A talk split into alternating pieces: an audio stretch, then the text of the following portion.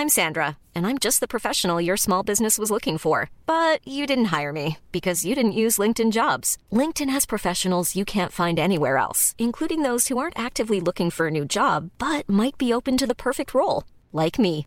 In a given month, over 70% of LinkedIn users don't visit other leading job sites. So if you're not looking on LinkedIn, you'll miss out on great candidates like Sandra. Start hiring professionals like a professional. Post your free job on linkedin.com/people today. We Love Cinéma par BNP Paribas vous présente We Love TFTC. Je te dis hey! Je te dis hey!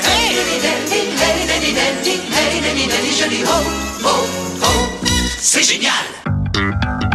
Bienvenue dans ce nouvel épisode du podcast euh, We Love TFTC de We Love Cinéma. À mes côtés dans ce studio, Guillaume et Aurélien. Comment ça va Eh, ça va et toi Et toi, Très bien, ça fait longtemps, mais oui, la dernière fois c'était à Cannes. Ouais, c'est vrai. Voilà, c'était ouais, bien, c'était c'était pas mal. Hein C'était pas mal la Excellent, croisette. magnifique. Aujourd'hui, nous avons le plaisir de recevoir Jérôme Niel. Comment ça va? Bonjour et merci, ça va très bien.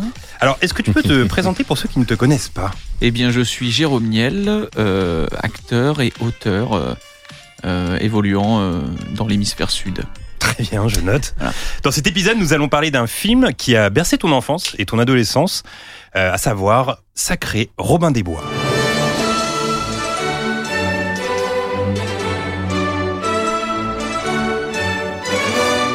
Sorti en 1993 et réalisé par l'immense euh, Mel Brooks qui vient de fêter ses 96 ans, Sacré Robin des Bois est un film euh, parodique qui parodie donc le Robin des Bois de Kevin Reynolds sorti deux ans plus tôt avec Kevin Costner, mais aussi euh, tous ceux sortis avant. Je pense à l'adaptation avec Errol Flynn datant de 1938, mais aussi au Disney de 1973. Sacré Robin des Bois s'inscrit dans la grande tradition des films parodiques américains, de Y a-t-il un pilote dans l'avion à Alarme fatale en passant par les Hot Shots. Alors les gars, la traditionnelle question qui ouvre ce podcast, quel est votre premier souvenir lié à ce film Et je vais commencer avec Jérôme.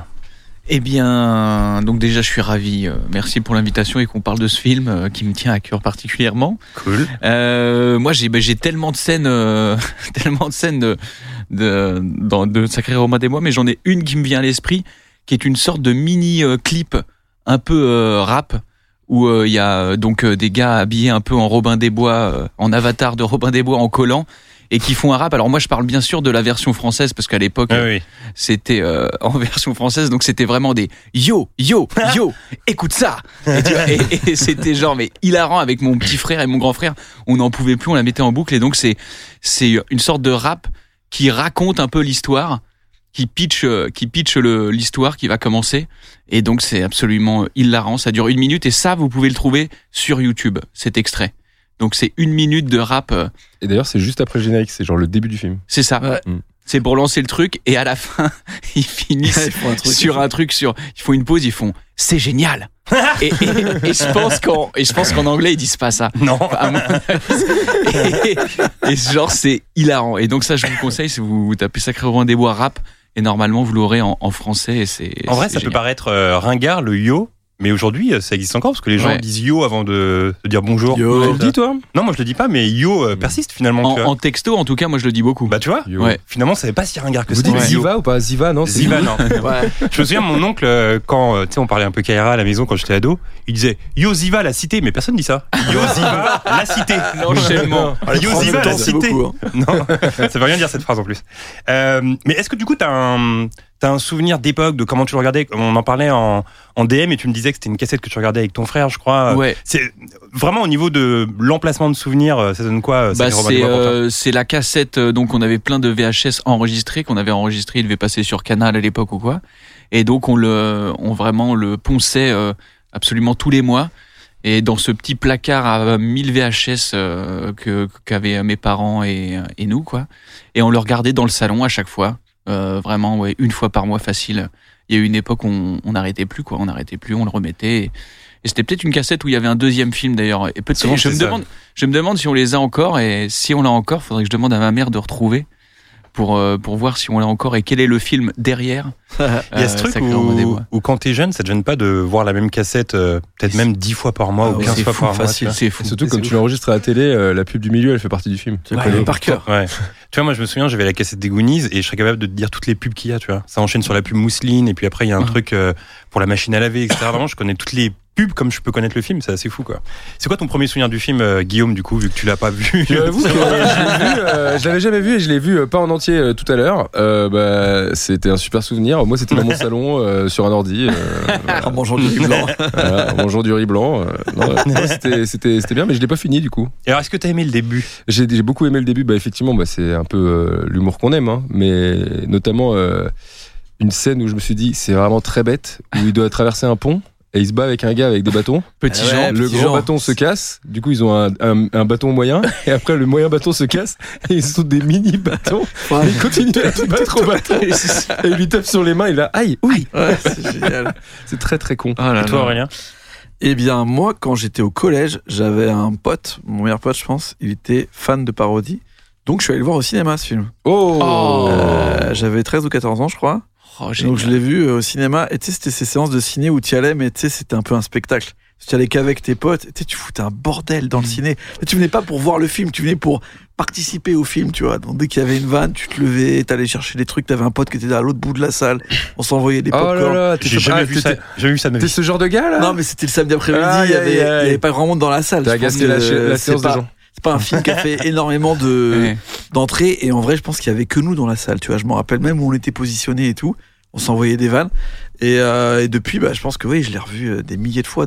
Je pense que je devais avoir aussi la, la cassette. Mais euh, ouais, de- c'était fou, c'était fou. Et euh, ouais, pareil. En fait, ne serait-ce que la première fois que je l'avais vu, j'avais énormément d'images qui me reviennent tout le temps. Tu vois, genre. euh, et c'est vrai que la version française, elle était incroyable avec Mirette. euh, Enfin. Mirette C'était euh, oh mais qu'est-ce que tu fais là Mirette? Avec son Playboy là enfin tout tout moi je me rappelais de tout puis tu sais il y avait des trucs en plus j'avais 13 ans gros puceau toutes les vannes avec euh, Ouais. tu sais le, le drap et son épée ça devient sa bite oh là là Ouais. Ouais, puis même la, Ça bla- me la, faisait la rire, alors vanne qu'en où, vrai, euh, bon. La vanne où donc il est aveugle ce gars Mirette. ouais Mirette Et la vanne où euh, il pense que son pote est revenu donc Robin des Bois et en fait c'est juste une statue puis il touche les seins il fait Ouais. attends t'as des seins maintenant et tout Ouais. tu vois genre il y a des vannes comme ça quand t'as 12-13 ans tu tapes des barres de Oui, c'était en fait, ouais, il arrive dans le château, il rentre au château Ouais. et tout est, tout est défoncé. défoncé, donc ouais. t'as Mirette qui est un acolyte qui l'attendait.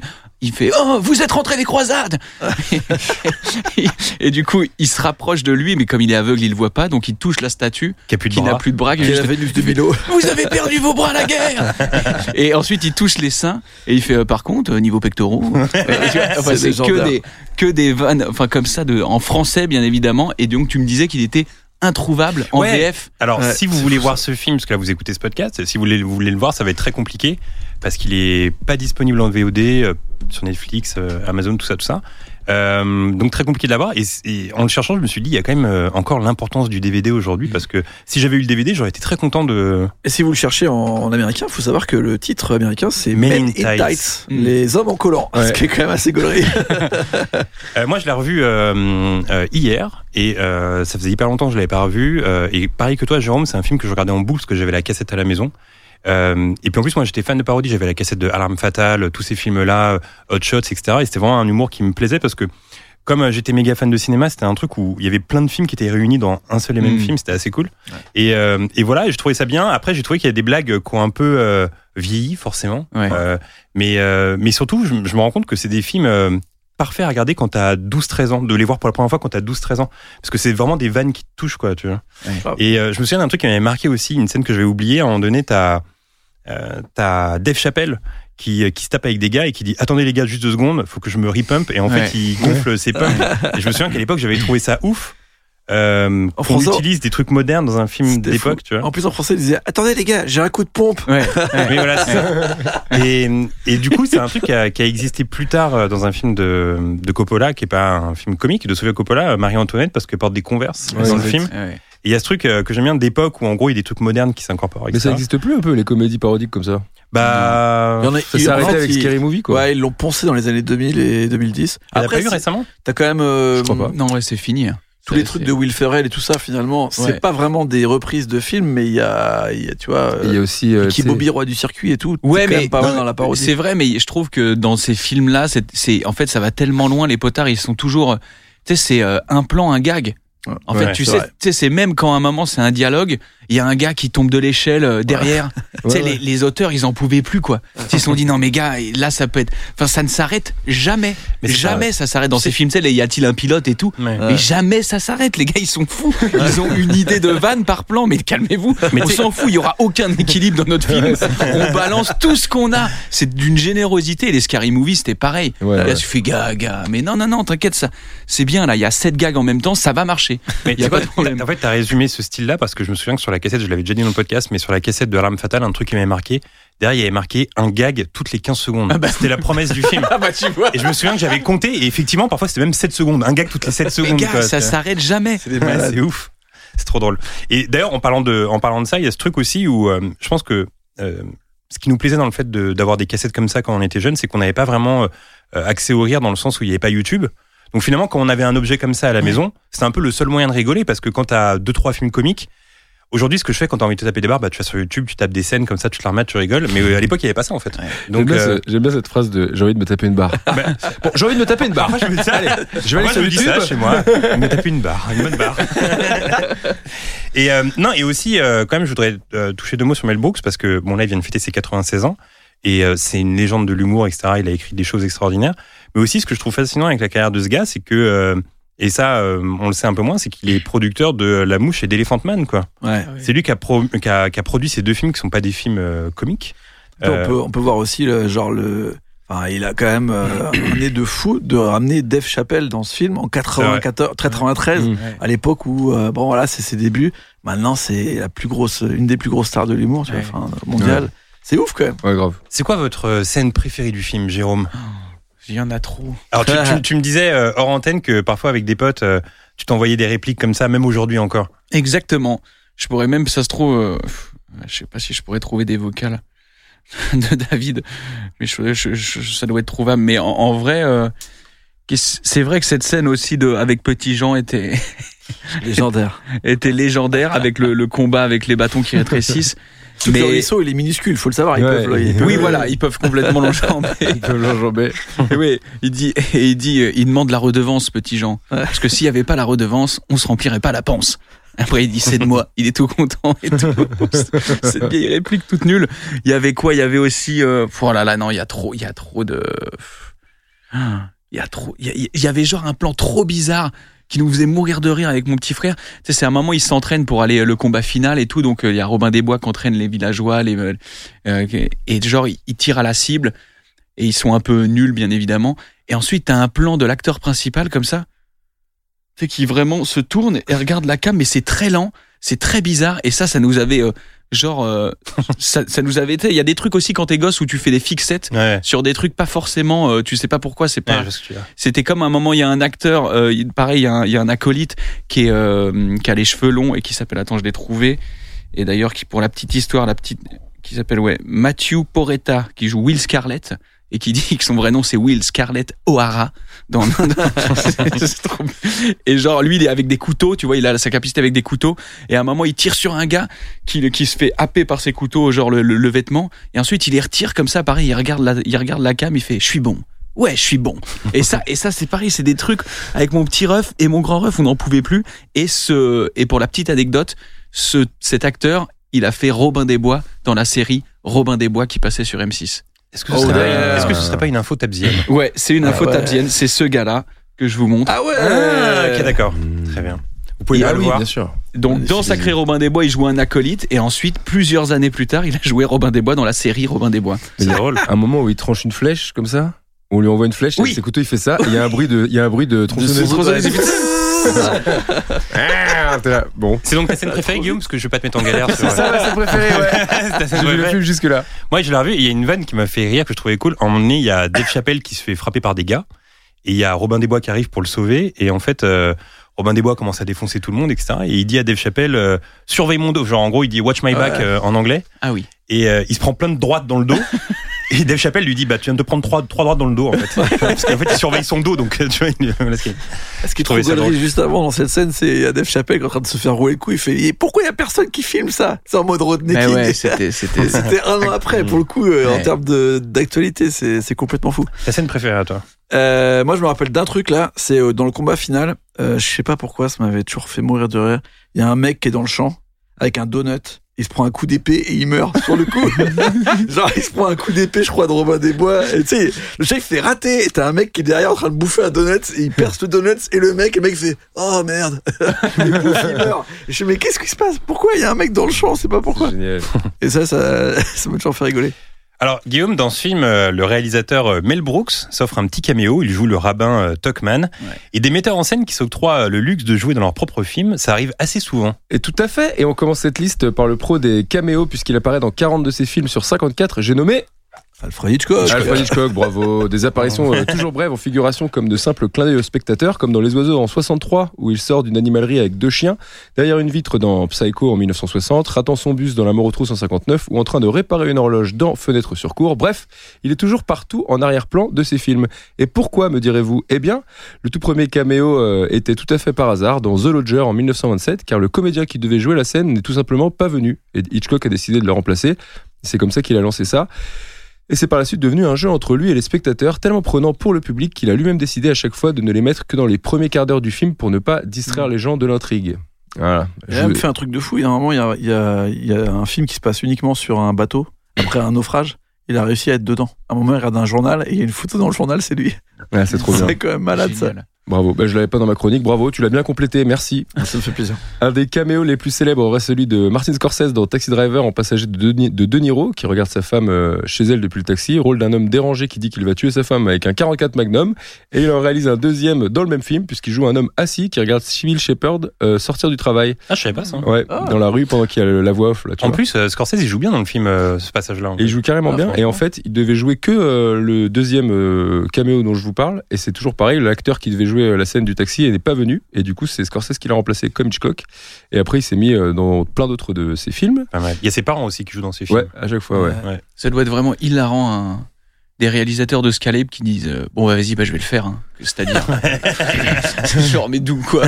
Bah, gars, c'est comme ça. euh, J'ai le talent, qu'est-ce que tu veux que je te dise? Je m'y colle. Mais quoi? En plus, per- personne, personne peut lui dire non, t'sais. c'est son film. Ouais, c'est clair. C'est lui qui peut dire non. Jurassic Park, quoi, le Spielberg et tout. Allez, bah, c'est c'est go, hein, c'est let's go, c'est pour moi, la petite fille. Et voilà. Dans les réalisateurs habitués au caméo, on pourra aussi citer Quentin Tarantino qui apparaît dans Pulp Fiction, Reservoir Dog, Django Unchained, Inglourious Bastard. Il fait un caméo vocal dans Les Huit Salopards où il explique au milieu du film que quelqu'un a, été a empoisonné le café. Mais son plus discret étant le caméo dans Kill Bill où il joue simplement un des cadavres au sol. Ah ouais. Et ça, ça me Ah. fait bien marrer parce que je me dis, du coup, c'est juste un plan large où il y a plein de cadavres. Il dit, attends, je vais me mettre là. Et à quoi ça sert? Mais en plus, c'est tous ces caméos-là qui lui ont permis de jouer la comédie dans euh, Une nuit en enfer, du coup. Ouais, c'était trop bien. Et je le vois bien allongé dans Kill Bill faire. Et action Comme ça par terre. Et caméo euh, discret aussi pour Peter Jackson dans Le Hobbit où il joue euh, simplement euh, un nain qui court. Un nain Ah ouais, c'est vrai. Ok. Il joue un nain qui court, figure-toi. Peter J'ai marqué ça qui- sur euh, Wikipédia Ouais. Un nain qui court. Un nain qui court. Peter Jackson qui apparaît aussi dans tous ses films comme Fantôme euh, contre Fantôme, King Kong, en passant par Le Seigneur des Anneaux. Mais on peut difficilement faire un caméo plus discret que celui de Steven Spielberg dans Jurassic Park, Le Monde perdu en 97. Vous l'avez ou pas? Mais non. Ah non. Euh, Alors non. là, Mais, mais j'ai mais j'ai Dans un les hautes herbes, il est dans les hautes herbes. non. Mais j'ai un caméo de Spielberg parce qu'il joue dans Les Gremlins, le premier. Mm. Et en fait, euh, à un moment donné, t'as le père tu sais, qui, a, qui a des inventions Ah dans oui, Les c'est Gremlins, merde, etc. là, ouais, Il ouais. va dans une sorte de, de foire à inventions. Ouais. Et on voit euh, Spielberg qui passe sur une petite voiturette euh, dans Oh, le champ. putain. Ah, stylé. Mais alors là, le caméo dans Jurassic Park, c'est vraiment euh, une info tabzienne parce que c'est pour les connaisseurs. Euh, il apparaît à deux heures pile du film et il est dans le reflet d'une télé. Putain. Ah ouais. Et il y a les images sur internet où tu vois, il Mais a c'est sa fait casquette exprès et tout. ou- Ouais, c'est fait exprès. Ok. Il apparaît dans le reflet de la télévision, un caméo que je qualifierais de tabzien. Oui, bien sûr. Ah oui. Incroyable. Dans les caméos subtils, on peut aussi citer celui de Francis Ford Coppola dans Apocalypse Now, Apocalypse Now où il joue euh, un réalisateur de film qui vient filmer la guerre, caméo Ouais. sous forme de miroir et de dénonciation, puisqu'en jouant un rôle similaire au sien, il dénonce aussi la propagande de la guerre, un des sujets de son film. Oui, c'est ce que je m'étais dit quand j'ai. Est-ce que vous pensez que c'est mon analyse C'est- C'est mon analyse ou je l'ai trouvé, à ton avis Peut-être que je l'ai trouvé. Euh, dans un autre Peut-être que c'est ton analyse. Peut-être que c'est mon analyse, je sais pas. Analyse. Dites-nous sur Twitter si c'est mon analyse. Où tu l'as trouvé. Dans un autre style de caméo, on peut aussi parler des auteurs qui apparaissent dans les adaptations cinématographiques de leurs œuvres, comme par exemple Stan Lee, à chaque fois dans les Marvel, qui Ah, apparaît dans toutes les adaptations Marvel, ou encore Stephen King, qui Stanley apparaît dans... Kubrick. Oh putain. Voilà. T'as déjà fait ça Stanley Stanley Kubrick. Kubrick, ouais. Ouais, pas mal. Je sais pas pourquoi on le... qui l'aurait Je vais fait. créer un mème et le Ouais, sortir tout à l'heure. D'ailleurs, euh, merde. Stephen. King. Stephen King. Stephen Ouais. King qui joue dans le dernier euh, Hit, même les, les nouveaux. Exactement ce que j'allais dire. Bah d'accord, bah, écoute. C'est pas grave. qui apparaît dans plusieurs de ses films, comme le dernier euh, Ça, voilà, apparition. Et d'ailleurs, apparition. Euh, Ça, ça va te faire pla- Ça, ça va te régaler, ça. Ah. Parce que je sais que t'aimes bien euh, les produits dérivés. Ça lui a valu une figurine Funko, Funko Pop. Ah euh, bon de faire ça. Euh, Un avis, sur les, un avis sur les figurines pop? Je les hais. Voilà. Il a- dites-nous sur Twitter. Il a joué dans- aussi dans Cimetière et dans le seul film qu'il a réalisé, Maximum Overdrive. Et plus insolite aussi, on peut citer les caméos de dessins animés. Alors ça c'est bizarre, notamment chez Disney. On peut voir une statuette de la Belle et la Bête dans Aladdin. Vous le saviez ça? Attends, Ah. une statuette de la Belle et la Bête dans la. Ah, Ouais, c'est marrant. Bah, marrant. dans Roger Rabbit, on voit Mickey, tout Ouais. ça. Et encore, euh, et Mickey, Dingo et Donald, encore plus bizarre, ils apparaissent dans la foule euh, sans aucune raison au début de la petite sirène. Ah, vous saviez c'est pas ça Oh Je vous en Pas apprends des choses pas pas mal. Pas mal. Eh, J'ai vraiment écrit C'est à bien, non? Le mec, il écrit tout ce qu'il va dire. C'est bien, vous trouvez pas? Évidemment, il y en a pléthore et on voit qu'on pense à Xavier Dolan, Xavier Dolan dans Mommy, François, Truffaut dans Les 400 coups, Sant dans Wyatt Private Idaho, putain, j'ai du mal à parler, Oliver Stone dans Wall Street ou Michael Bay dans Armageddon, et j'en passe. Bonus aussi, même, même s'il ne s'agit pas vraiment euh, d'apparition à proprement parler, John Landis a poussé encore plus loin le concept de caméo puisque dans chacun de ses films, il fait apparaître un personnage de son film précédent. Ouais. Le singe de Schnock, il apparaît dans Un fauteuil pour deux. Les patrons du personnage de Louis dans Un fauteuil pour deux apparaissent dans Un prince à New York, etc. Ça, etc. c'est pas mal. Ouais, c'est fou ça. Et il aime aussi faire jouer euh, ses potes réalisateurs dans ses films comme Steven Spielberg dans Les Blues Brothers, David Cronenberg dans Into the Night, Sam Raimi et Dario Argento dans Innocent Blood et George Lucas dans Le flic de Beverly Hills 3, figurez-vous. Alors, Voilà. c'était une Ouais. idée, à la base, c'était une idée de Eddie Murphy pour, euh, pour ce que tu disais avec euh, John Landis. En gros, dans un fauteuil sur deux, un fauteuil pour deux, il y a euh, deux mecs qui sont à Wall Street, euh, méga riches, etc. Ouais. dans le film. Et en fait, dans Un Prince à New York, ils deviennent Clodo. Et t'as Eddie Murphy qui leur file de la thune, il fait un petit clin d'œil. Et en fait, c'est Eddie Murphy qui a dit ouais, ce serait pas mal de faire ça. Et John Landis était là, genre bof, bof, pas trop. Et en fait, il l'a convaincu de le faire en fait. Donc c'est, ça vient d'Eddie Murphy. Ah, eh ben bravo. C'est double Rendons à César. Voilà, double, double, double, ouais, bravo. Ouais. Ça vous a plu? Moi, j'ai trouvé ça très agréable. C'était une, bonne- c'était une chronique, hein J'ai Ouais. pris, du plaisir. moi, C'était bien, non. Ouais, Vraiment, ouais. Tu l'as écrit ça Alors, comme vous le savez, euh, Robin des Bois, Arsène Lupin ou encore euh, Hudson Hawk, pour les puristes, sont considérés comme les plus grands voleurs du cinéma ou de la littérature. Du coup, j'aimerais qu'on prenne un peu de temps pour qu'on se raconte nos histoires de vol. Oh bah.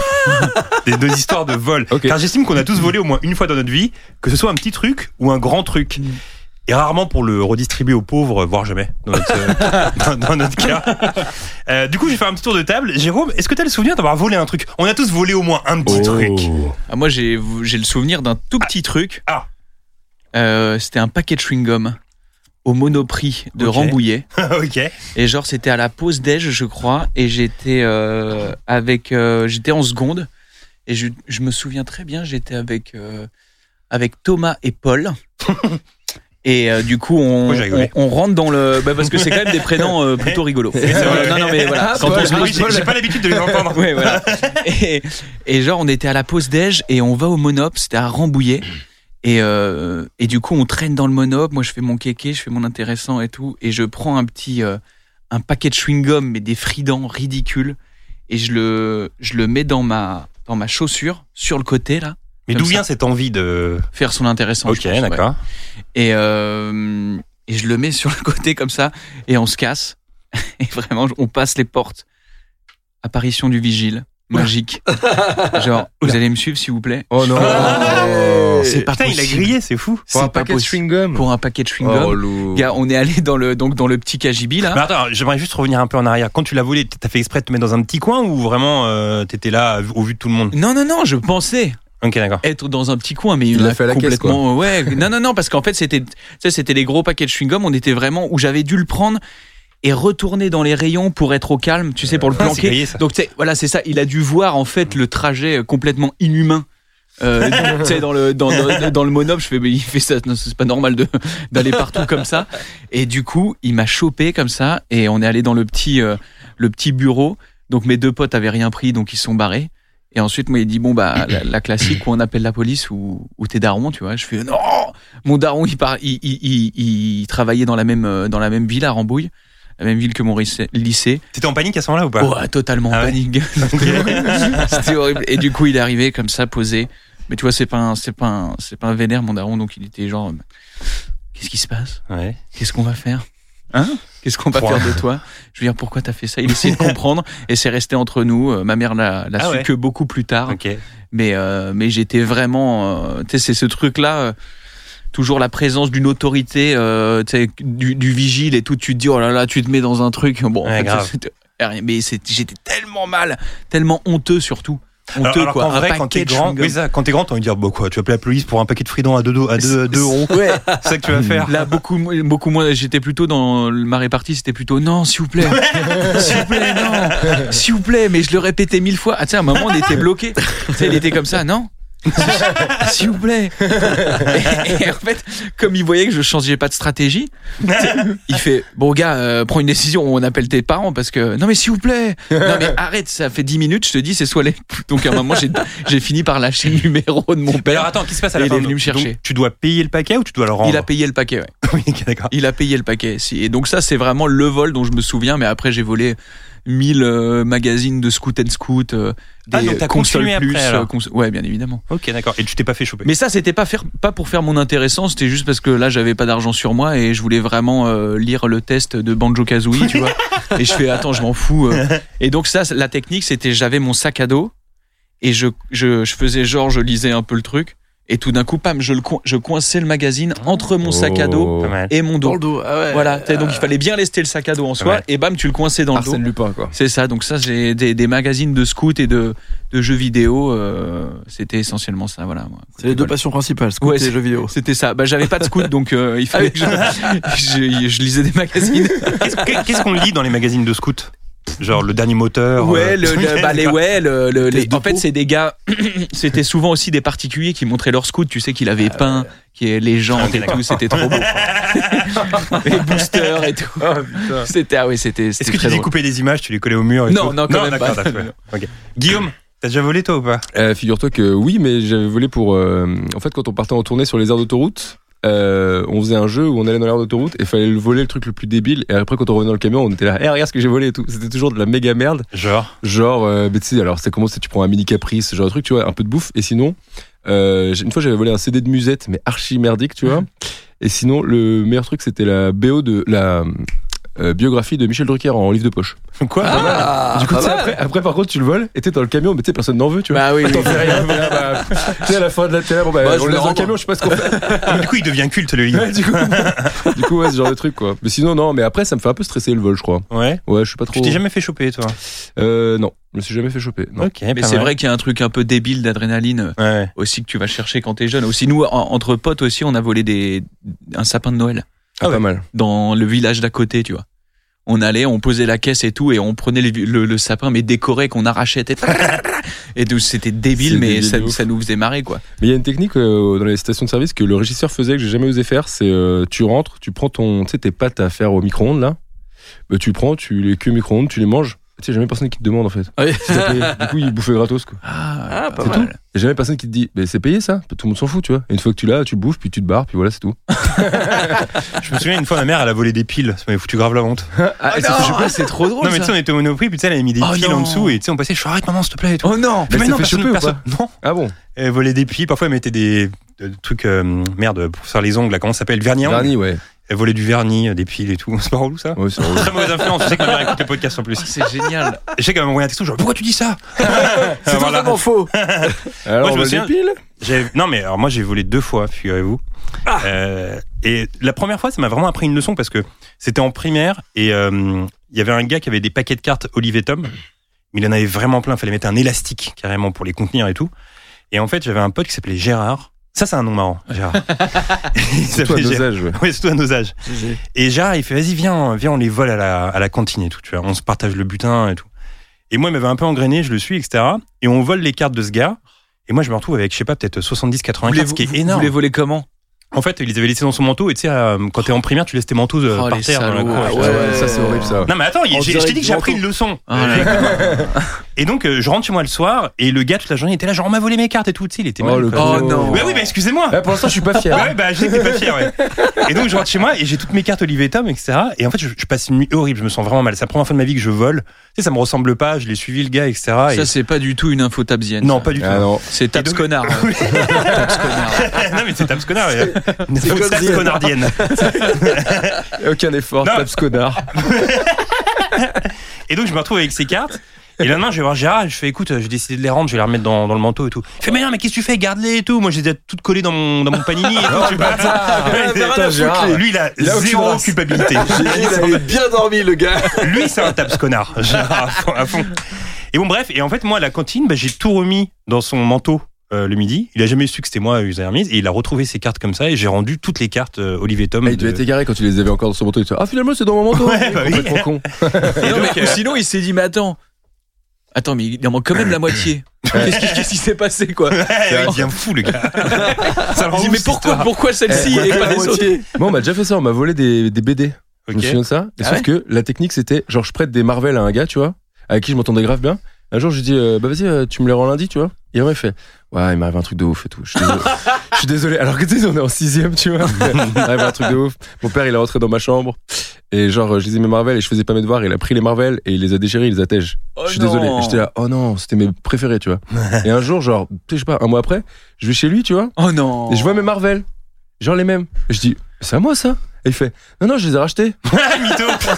Et du coup, je me suis fait baiser. Bah, j'aurais dû, en fait, j'aurais dû lui dire, Mais bah, t'as donne-les-moi. bah, dans ce cas, rends-les-moi. Mais oui, c'est clair. Ouais. Pourquoi j'ai pas dit ça Bah, Parce que t'es probablement une, une victime. Allez Je crois que c'était ça la raison. Ah moi le, le moi le plus gros vol dont j'ai été victime ça c'était horrible c'était bah justement je pense que j'étais au lycée je pense euh, première deuxième première ou terminale c'était un iPod Putain, ça fait Oh. mal ça. tu sais mais les iPods tu vois c'était euh, c'était les précieux. premiers iPods où il y avait Les plus gros, le- là. il y avait plus la roulette Ah. c'était la génération d'après beaucoup plus fin Mm. et tu sais c'était tactile et pareil entre deux cours tu sais les, les salles elles sont ouvertes c'était un Ah, petit euh, c'était pas un gros lycée et du coup toi tu vas dans la cour et je me souviens je ensuite je retourne en classe bah bien sûr tu sais mon manteau il était posé sur la sur la chaise du coup je fais le je fais les cours je fais y a tout tout va bien comme ça je ter- on termine la journée je c'était vraiment la dernière heure je pense euh, tu vois c'était après la pause de 16 heures il me restait une heure 50 ans en Yvelines je remets mon manteau je vais prendre le train et là je pour euh, pour euh, écouter un peu de musique Aïe. je mets les mains dans les poches et je te jure oh là là la T'as montée une grosse pression là. oh la sueur gars c'est Ah, fini C'est horrible. T'es comme putain. ça. avec le train qui part Est-ce que t'as eu le fin mot de l'histoire? Non j'ai jamais su qui s'est battu mais Petit mal de bide et tout. Oh, ouais putain. non horrible Ah, ça se. J'ai donc volé des cartes euh, Olivier Tom et Ah j'ai oui. volé une deuxième fois, mais pour le, je pense que ça va être le gros coup autour de cette table. Ah. Aïe, aïe, aïe. En fait, j'ai j'étais volé un gosse que j'ai encore d'ailleurs. En fait, euh, on va aux galeries avec un pote, avec mon pote Flo. Et puis euh, à l'époque, c'était Moins bien que Gérard. 2000, 1999-2000, un truc comme ça. C'était la mode d'une marque qui s'appelle Homecore. Ça vous parle ou Eh pas oui, oui. bien Ah, sûr. Je cette histoire. Ah, tu la connais ça Eh oui. En fait, il y a trois logos. Il y avait une flamme, une croix. Vous- ça vous parle ça, Homecore Bien sûr, bien tu as sûr. Parlé de la veste Exactement. Et Ouais. Homecore, ça coûtait hyper cher à l'époque. bien sûr Et, euh, et puis voilà, et quand t'avais du Homecore, t'augmentais tes chances de peu près 60% pour baiser des meufs. Ce qui était pas non négligeable. et donc je me dis, il me faut. pour un JV qui était à moins 20 truc- Et donc il me fallait un truc Homecore. Et donc j'y vais, et il y a une veste comme ça que, que j'essaye qui vaut 300 ou 400 euros, un truc comme ça. Oh, non, mais à l'époque, ça, c'est jamais j'y vais, immense 300, 400 Bah oui. euros. Mais même maintenant, hein. Mais, même oui, maintenant, attends, oui, non, mais gars, excuse-moi. 300, 300 euros une veste homme corps, non, j'y vais pas, non. Oui, mais, non, mais 300, Ouais, 400 non. euros, c'est, c'est, c'est fou, quoi. C'est le prix d'une console à l'époque. Tu vois, Ah ouais, t'imagines non, non, non. Et bon, bref. Et en fait, je l'essaye et tout. Et mon pote, il dit, mais attends, mais euh, par rapport aux autres vestes, il n'y a pas le truc en plastique euh, pour, euh, qui, qui va sonner à la fin et tout, tu vois. Je fais, ah bon et tout. Euh, il me fait, vas-y, bah, tu sais quoi, tu la mets. J'avais un trench. Il me fait, tu la mets sur ton trench et tu, tu te barres, tu vois. Et je suis là, genre, waouh. Genre, Oh là c'est un gros objectif qui me lance là. Et là, je me dis, putain. Et lui, il commence à me chauffer. Il fait, vas-y, vas-y, fais-le. Je te jure, ça va marcher. donc là vous êtes dans le magasin et tout. dans le magasin et tout, et moi je suis dans la cabine d'essayage. Il fait regarde, tu, tu l'essayes, tu Tu mets ton trench par-dessus. c'est quoi ce vieux coach de vol mais fais-le toi non vas-y est-ce que tu peux faire mais, mais fais-le a chelous là, genre c'est vrai. GG, Flo. Mais bon, il, me chauffe. Et donc euh, je le mets comme ça et je me dis bon allez vas-y, euh, je tente. oh Sur un coup de folie, je tente. oh là là Et donc euh, je mets la veste en dessous de mon trench. Je sais que j'ai une veste à 300-400 euros en dessous, c'est énorme. Et euh, je me dirige vers la sortie. Et là, il y a deux, euh, deux vigiles devant, etc. Genre assez massifs, etc. Je me dis putain, mais s'ils me chopent, c'est chaud, etc. Tu vois. Et donc, je, stress. Ouais, gros stress. Je passe, stress immense. Et là, je m'attends à ce que ça sonne. Je, je suis préparé à ce que ça sonne. Et je passe, aucun bruit. Oh. Aucun bruit, mais je me dis, comme pour Jérôme tout à l'heure, ils vont me dire, monsieur, suivez-nous. ce sera le- le- la deuxième salve, tu vois. Et là, rien du tout, tu vois. Et là, je sors, et avec mon pote, on se regarde, et en fait, on se comprend en un instant, et on se met à courir de fou, quoi, tu vois. Et bah finalement, il s'est rien passé. Je suis passé. Et cette veste, mais je l'ai tellement mise, Mais mon ils sont venus te chercher chez pas- toi. Alors toujours rien. J'arrive chez Wam et là, paf, les deux vigiles dans le salon. Tu le crois, tu le crois pas. Putain, donc t'as réussi ton coup. Ouais, j'ai réussi. Et, Et je l'ai elle tellement t'a- et mise. ta mère, elle t'a pas dit, elle sort d'où cette veste? Non. Oh ouais. Bah, elle vole des piles. Parce que lui, là, genre, ah, j'étais pas fier, elle a volé des piles. Attends, il a volé une veste à 400 balles. Mais oui, on est des voleurs dans la famille. L'es- L'escalade entre mère et fils. Le lendemain, tiens, j'ai volé une caisse, alors tu vas faire quoi? Il y a quoi? Et donc voilà, et donc cette veste, euh, effectivement, ça m'a permis de serrer un petit peu. cette Ah ouais? veste. Ouais, complètement. 60% plus? Mais, euh, ouais, 40. 40 Non, mais l'adrénaline, elle devait être ouf. Non, franchement, ouais, quand je suis sorti, que j'ai couru, il y avait une adrénaline de dingue. Oh C'était là un saut à là. l'élastique. Ah là Tu vois, là. C'était fou. Mais les gens ils disent que plus c'est gros, moins les gens ils se doutent. Genre, euh, si Ah, tu vrai. un canapé chez Ikea, genre tu le prends, tu le portes et tu te casses, personne va dire vous l'avez payé? Personne. Ouais, mais vois, c'était inconscient de ma part parce que mais le bon, mec faut, il me faut disait. avoir, faut avoir des grosses couilles pour faire ça. Non, mais c'était inconscient parce que le mec il me disait il y a pas le truc en plastique, mais il aurait très bien pu y avoir, tu sais, les espèces de petits autocollants que tu mets à l'intérieur là pour que ça avant, il y avait ça et ça faisait une tache d'encre. Ah ouais Du coup, t'étais Ça baisé. explosait. Mais non, mais Ouais. ça c'est dans les billets ça quand Non, tu non, voles. non, non. Ça le truc rouge sur les. pareil, ouais. Ça Ok, très bien, je note. Qu'est-ce que t'as- Qu'est-ce que t'as volé toi Aurélien? Moi, rien, mais j'ai été témoin de. Ah, j'ai t'as jamais volé? Non, Même pas pas un petit truc Il voulait être détective Non, mais privé. moi, je, ouais, voilà, dans le droit euh, en plus, en vrai, euh, ça se voyait de ouf sur ma gueule. C'est-à-dire que j'étais un, un clignotant à, il y a une merde, il y a une merde. Donc, je le faisais pas. Par contre, euh, j'avais des potes kleptos. Donc, euh, souvent, je me retrouvais dans des équipes, euh, j'étais en vacances, par exemple, je me rappelle, un, un rideau, euh, de fer d'une, d'une enseigne, style Monoprix. Non, je pense que c'était Carrefour Market, un truc comme ça. qui Merci d'avoir précisé parce que j'aurais été confus avec mon c'est important, non, mais important. et qui n'était pas tout à fait fermé, tu vois. Moi, je me dis, bon, il y a un mec qui est là, sûrement, euh, en train de gérer ses affaires, tu vois. La nuit, hein, vraiment la nuit.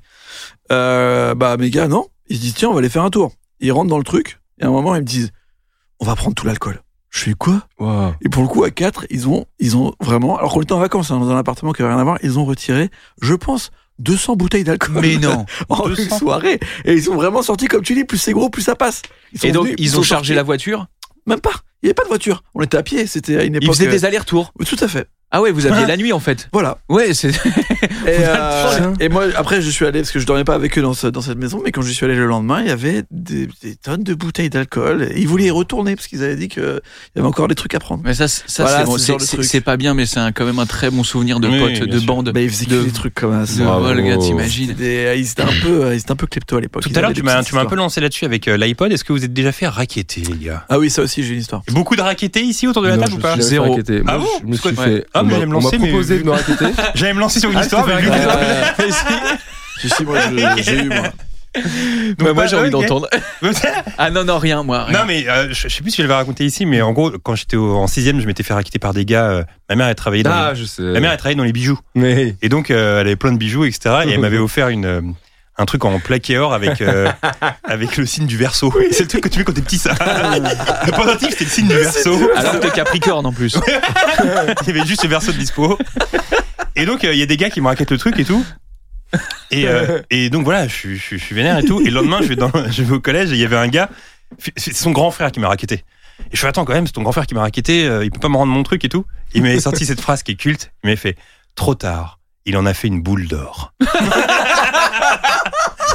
c'est culte. Genre il l'a fait fondre, il a fait fondre mon pendentif, il en a fait une boule d'or. Et pareil que toi, j'aurais dû dire bah donne-moi la boule d'or alors, qui me la donne. la boule d'or, elle est là, qui me la donne la boule d'or. Balance la boule. Il en a fait. Il en a La fait boule. une boule d'or. Mais attends, mais, mais t'as pas raconté comment ça s'est fait le racket? Ah oui, alors euh, bah en fait c'était une rue parallèle au collège. Je rentre, je suis avec Gérard d'ailleurs.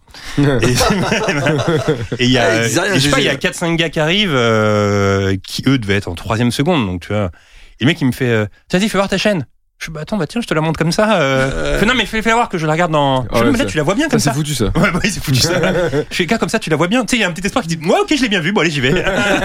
Et pour voir quoi, en fait Un pendentif du verso. Ah, t'es verso, ah, super Voir si tu peux en faire une boule d'or ou Oui, non, voilà. quoi. Et puis il m'a fait, vas-y, bah, tu me la donnes. Je fais, bah non, quand même pas. Il fait, tu me la donnes, sinon je te défonce. Bon, après, c'est fini. C'est le mot Oh, magique. après, c'est foutu, C'est le mot putain. magique. Et puis, euh, le, non quand même pas, c'est à aucun moyen que ça marche. Non, non, quand même pas. Ah bon, j'ai pas envie. Non, j'ai pas envie de te la donner. par contre, euh, j'ai l'impression que toi, tu t'es fait raqueter, Aurélien. Euh, oui. voilà. je suis pas tout seul autour de la téléphone table. portable. Ouais, ouais. Ah, téléphone portable Ouais. Ah oui, donc il y a pas longtemps, il y a À 2-3 clapper. ans, quoi. Non, non, à clapper, c'était il y a 1000 ans. C'était euh, en, je sais pas, 2002, un truc comme ça, peut-être. Même pas. C'est relou. 99. Je, à l'époque, je traînais tout le temps. euh, en fait, on se retrouvait tous devant la cathédrale d'Orléans. On faisait du skate et tout. Et des fois, on se retrouvait et on attendait les gens qui arrivent. Tu vois. Des fois, t'étais tout seul. Et il y avait des grosses embrouilles entre des bandes qui venaient euh, un peu partout et qui se retrouvaient aussi à la cathédrale et qui, tu sais, les gens, se tapaient. Enfin, il y avait un peu des embrouilles. Tu vois. Cette fois-ci, j'étais tout seul. Il y a un gars qui est arrivé et à la base, il avait l'air. Juste euh, cette fois-ci, j'étais tout seul. Ouais, C'était euh, une fois. C'était la seule fois. Non, mais d'habitude, tu vois, euh, t'attends 5 secondes, puis t'as Ouais. d'autres gens qui arrivent, tu vois. Et là, euh, pendant 10 minutes, euh, et comme un con, j'avais le téléphone de mon père, je crois, qui était un téléphone à clapper, qui était son téléphone du boulot, que mes parents me filaient parce que euh, bah, j'étais euh, le seul à être euh, pas, enfin, assez éloigné de chez Mhm. moi. Donc j'appelais pour euh, dire, bah, faudrait que tu viennes me chercher à la sortie Mhm. du bus. C'était vraiment des trucs nuls. Et je devais jouer avec, tu sais, avoir le serpent ou je sais pas quoi, enfin, de la merde, vraiment de la merde. Et là, il y a un mec qui arrive, qui s'assoit à côté de moi, qui avait l'air très gentil. Il me dit, ah mec, tu vas trop m'aider, faut que je téléphone là, Ah, est-ce que tu peux ouais. me prêter ton téléphone relou, ça. Et tu sais, je suis là genre, ah bah, en, en fait, j'ai envie de te le prêter, je m'en bats les couilles, reste là, tu vois. Et là, il me sort un mytho de l'espace. Et tu sais, c'est les pires. Tu sais, j'aurais préféré qu'il me dise, vas-y, dis-moi ton téléphone, sinon je te mets une patate. Je sais pas, je serais parti en courant très, très sûrement. là, il me dit, par contre, euh, faut que j'appelle, mais tu sais, je vais appeler de l'autre côté là-bas. Je lui dis genre, Bon, allez, allez. je dis, euh, bah non, bah reste là comme ça, je te vois. Ah, parce que j'ai pas envie de t'entendre ce que tu dises et tout. Et là, le gars il m'a fait un bail. Je suis dans un petit parc euh, derrière la cathédrale. Et en gros, euh, il a pris le téléphone. Il est rentré euh, dans. Il me dit ouais machin, on est là-bas, faut aller chercher le numéro, je sais pas quoi. Je fais ok si tu veux. Je dis j'ai pas j'ai pas la foi d'aller le chercher, tu vois. Et en fait, il est rentré dans le bâtiment. Et il y avait une autre sortie de l'autre côté du bâtiment. J'ai attendu 20 minutes, gros. J'étais comme ça. Oh non. J'étais comme ça. Et après, les potes qui arrivent, fait t'attends quoi? Bah, un mec qui est parti avec mon téléphone, mais je pense que je l'enverrai jamais. Et là, Ça, mon c'était père, un- après, m'a juste dit, genre, bah, il est où le téléphone? Bah, le mec, il est parti avec. Non, mais en fait. c'était un, un racket en douceur. Ouais, ouais, il m'a embobiné, le frère. C'est pour ça que sur le coup, je me suis dit, bon, allez. Avant d'enchaîner, je vais vous raconter une dernière histoire de raquette. Euh, 2001, métro Bobigny Picasso. Je pense avec- que si après on en raconte une, il va en raconter une. Là, il a monté d'un, il a s'est monté d'un toute cran. il a raconté son histoire. Il s'est dit, vas-y, en fait, j'y vais. Ah, c'est bon, c'est bon, c'est bon. Allez, Non, non, mais euh, figurez-vous, ça concerne pas moi, mais Mehdi, qu'on connaît ici dans ce podcast. Ah, Et, euh, et donc, euh, Bobigny Picasso, 2001, on se trouve euh, dans le métro. Et là, il y a deux gars. qui- On a, on a foot euh, transfert euh, dans les mains, un journal à l'époque qu'on achetait. Ronaldo en première page, Ronaldo vers Paris, le Brésilien, ça c'est jamais fait. Et donc on est en train, on est en train de lire Foot Mercato dans le dans le métro. Et là il y a deux mecs qui entrent, des gueules mon gars, on dirait qu'ils sortent de prison directement avec des cicatrices sur la gueule, etc. Vraiment ils font flipper, ils ont un gars et tout. Et là du coup tu sais on se plonge dans le Foot Mercato un peu plus parce qu'on se dit waouh attention attention à ce qui va se passer. Et le gars n'arrête pas de regarder Mehdi, tu vois. Ah, Et à un moment donné il parle à Mehdi, il fait toi là. Donne-moi ton portable. Ça, ça va très vite. C'est très concis. ah. Il n'y a, il pas de discussion au début, c'est très concis. pas de bonjour. Donne-moi ton Oh portable. là là. Et donc Mehdi commence à négocier, genre, mais non, mais attends, j'ai pas, j'ai pas de portable. Ici, si, je vois le relief là dans ta poche, tu me files ton portable et tout. Et, euh, et Mehdi fait, bah non, mais attends, euh, machin et tout. Et là, il fait un truc, j'en souviendrai toute ma vie. Il lève son, comme dans les films, il lève son pull et il y a un couteau euh, euh, Oh, sur son jean. Il fait, tu me donnes maintenant, tu me le donnes tout de suite sinon. Et il monte le couteau comme ça. Donc Mehdi, là, il prend son portable, il le sort. Et Mehdi, il avait un portable dégueulasse pour l'époque. Vraiment un des pires portables.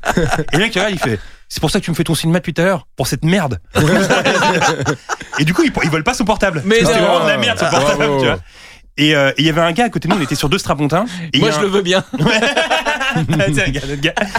non, il y avait, sur l'autre strapontin, il y avait un vieux, euh, tu sais, qui, enfin, un vieux, genre, pour nous à l'époque, il devait avoir, je sais pas, 45, 50 ans, tu vois. Et il était euh, sur son ordi portable en train de travailler. Et là, les gars, ils sont passés à côté de lui, ils lui ont pris son portable et ils sont barrés à Porte de Pantin et ils lui ont viré, ils lui ont volé son Oh ordinateur non. portable. C'est terminé comme ça. Mais tu sais que j'aurais, on n'aurait jamais l'aplomb, nous, de raqueter. Genre, Non. j'arriverais jamais devant quelqu'un. Eh, donne-moi ton téléphone. Ça, non, ah bon. Non, mais surtout, tu sais, il y a un truc où je me rappelle quand j'avais, euh, je sais pas, 14-15 ans, j'avais un peu quand même la peur du racket. Tu sais, j'allais dans le RER ou le métro, Ouais, je disais, putain, ouais. j'ai me faire.